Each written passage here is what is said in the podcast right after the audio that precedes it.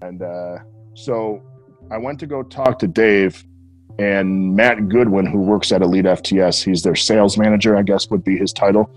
His son uh, was in junior high at the time. And Matt Goodwin said, Hey, we need some help at the high school. Would you be willing to help? And I was like, Yeah, you know, give me uh, the head coach's number. I'll call. And I'm like, you know, it'd be kind of cool. And then I started thinking, uh, selfishly, I was like, ah, fuck that. I, you know, I just basically write a book and then I just hang out for the rest of the year, right? It's nice. I don't have to do a terrible, you know, that's oversimplifying it, but I'm like, eh, you know, I like my free time. And then I started thinking that it, it seems like an asshole thing to do to, um, to not uh, give back to the community in some way. I think that's super important. I think the government uh, fails us in every fucking way. And the best way to do that is with action through the local community. So instead of, you know, wanting the, waiting for the administration to hire a strength coach, I'll just fucking volunteer. We'll take care of that. Instead of waiting for the state to give us funds, we're just going to go fucking raise them. Instead of um, whatever, there's a million ways you could look at that. It's same thing with schooling we look at our schooling as a as a government uh, failed. You know, it's it's failed, and so we work within the system to homeschool and partially go to take our kid to school.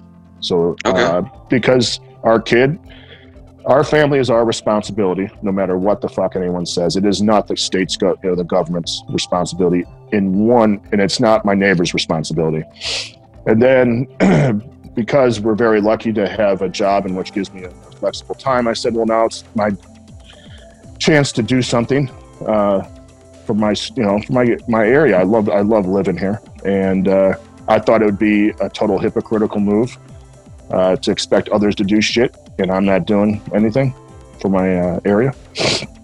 So I volunteered, and uh, you know, when we first started doing this, I mean, we had really no traction. Um, we had uh, very, you know, our first year. Uh, I wasn't in charge of the training the first when I first got there. I just helped out on the football field.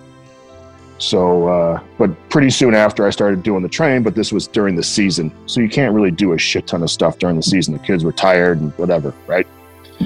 Uh, so I just uh, started working with the JV with the kids that don't play a lot and I started. We started the very bare bones level. This is a long story, but to make a long story short, I started working with the younger kids first. So by the time the off season rolled around, the, the, the young kids who'd literally started for six weeks of nothing but uh, dumbbell squats and push-ups. That's all we did for six weeks every fucking time we trained.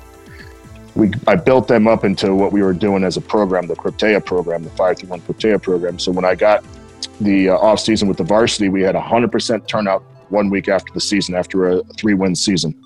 Kids completely bought in. Uh, so uh, after one year of the off season, we went from winning three games and getting our ass kicked to uh, basically steamrolling everyone.